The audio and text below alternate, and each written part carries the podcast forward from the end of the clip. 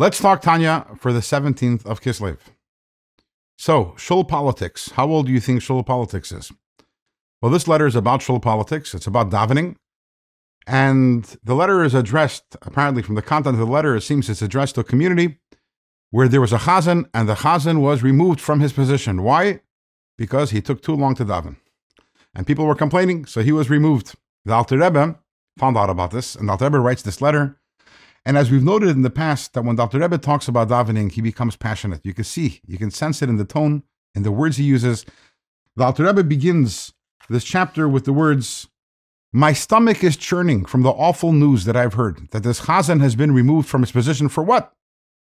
For taking his time in davening, when we know the Talmud tells us that taking one's time in davening, hamayrich bitfilosai, davening and, and davening at length, leads to long life.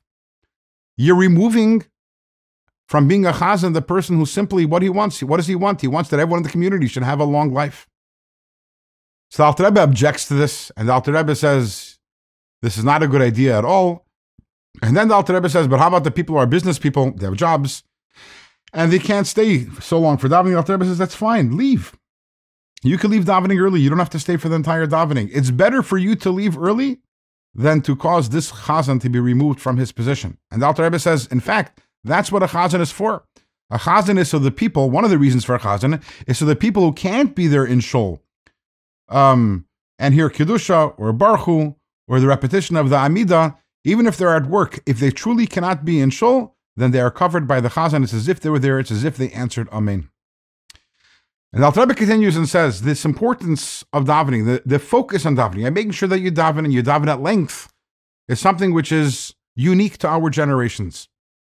In earlier generations, in the times of the Talmud and the Mishnah, then the main work was not davening, but was studying Torah. And today the Alter Rebbe says, we don't have time. We don't have enough time to really study Torah properly.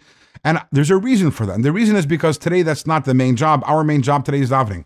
It's an incredible statement. The Alter Rebbe is saying in our generation, right before Mashiach comes, the primary work is the work of davening. And why is that? Because why are we here in exile to do what's called avodas habirurim, which means elevating, disencumbering, and elevating the sparks? Every time we do a mitzvah, we're elevating sparks. But there are some sparks that are inside of us.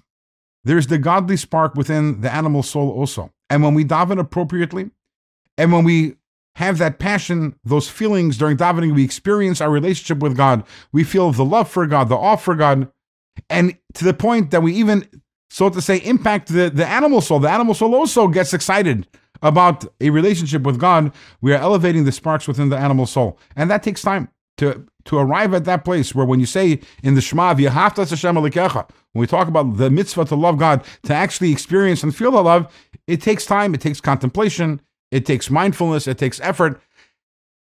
2,000 years ago, during the times of the Gemara, the people then had higher souls, and therefore they're able to daven much shorter, and they're able to accomplish that. They're able to arrive at that place of love for God in a shorter amount of time. Therefore, there wasn't that emphasis and focus on davening. But today, because it takes that time, that is a very, very important thing is to stress the davening, the kavana, the intention, the feelings.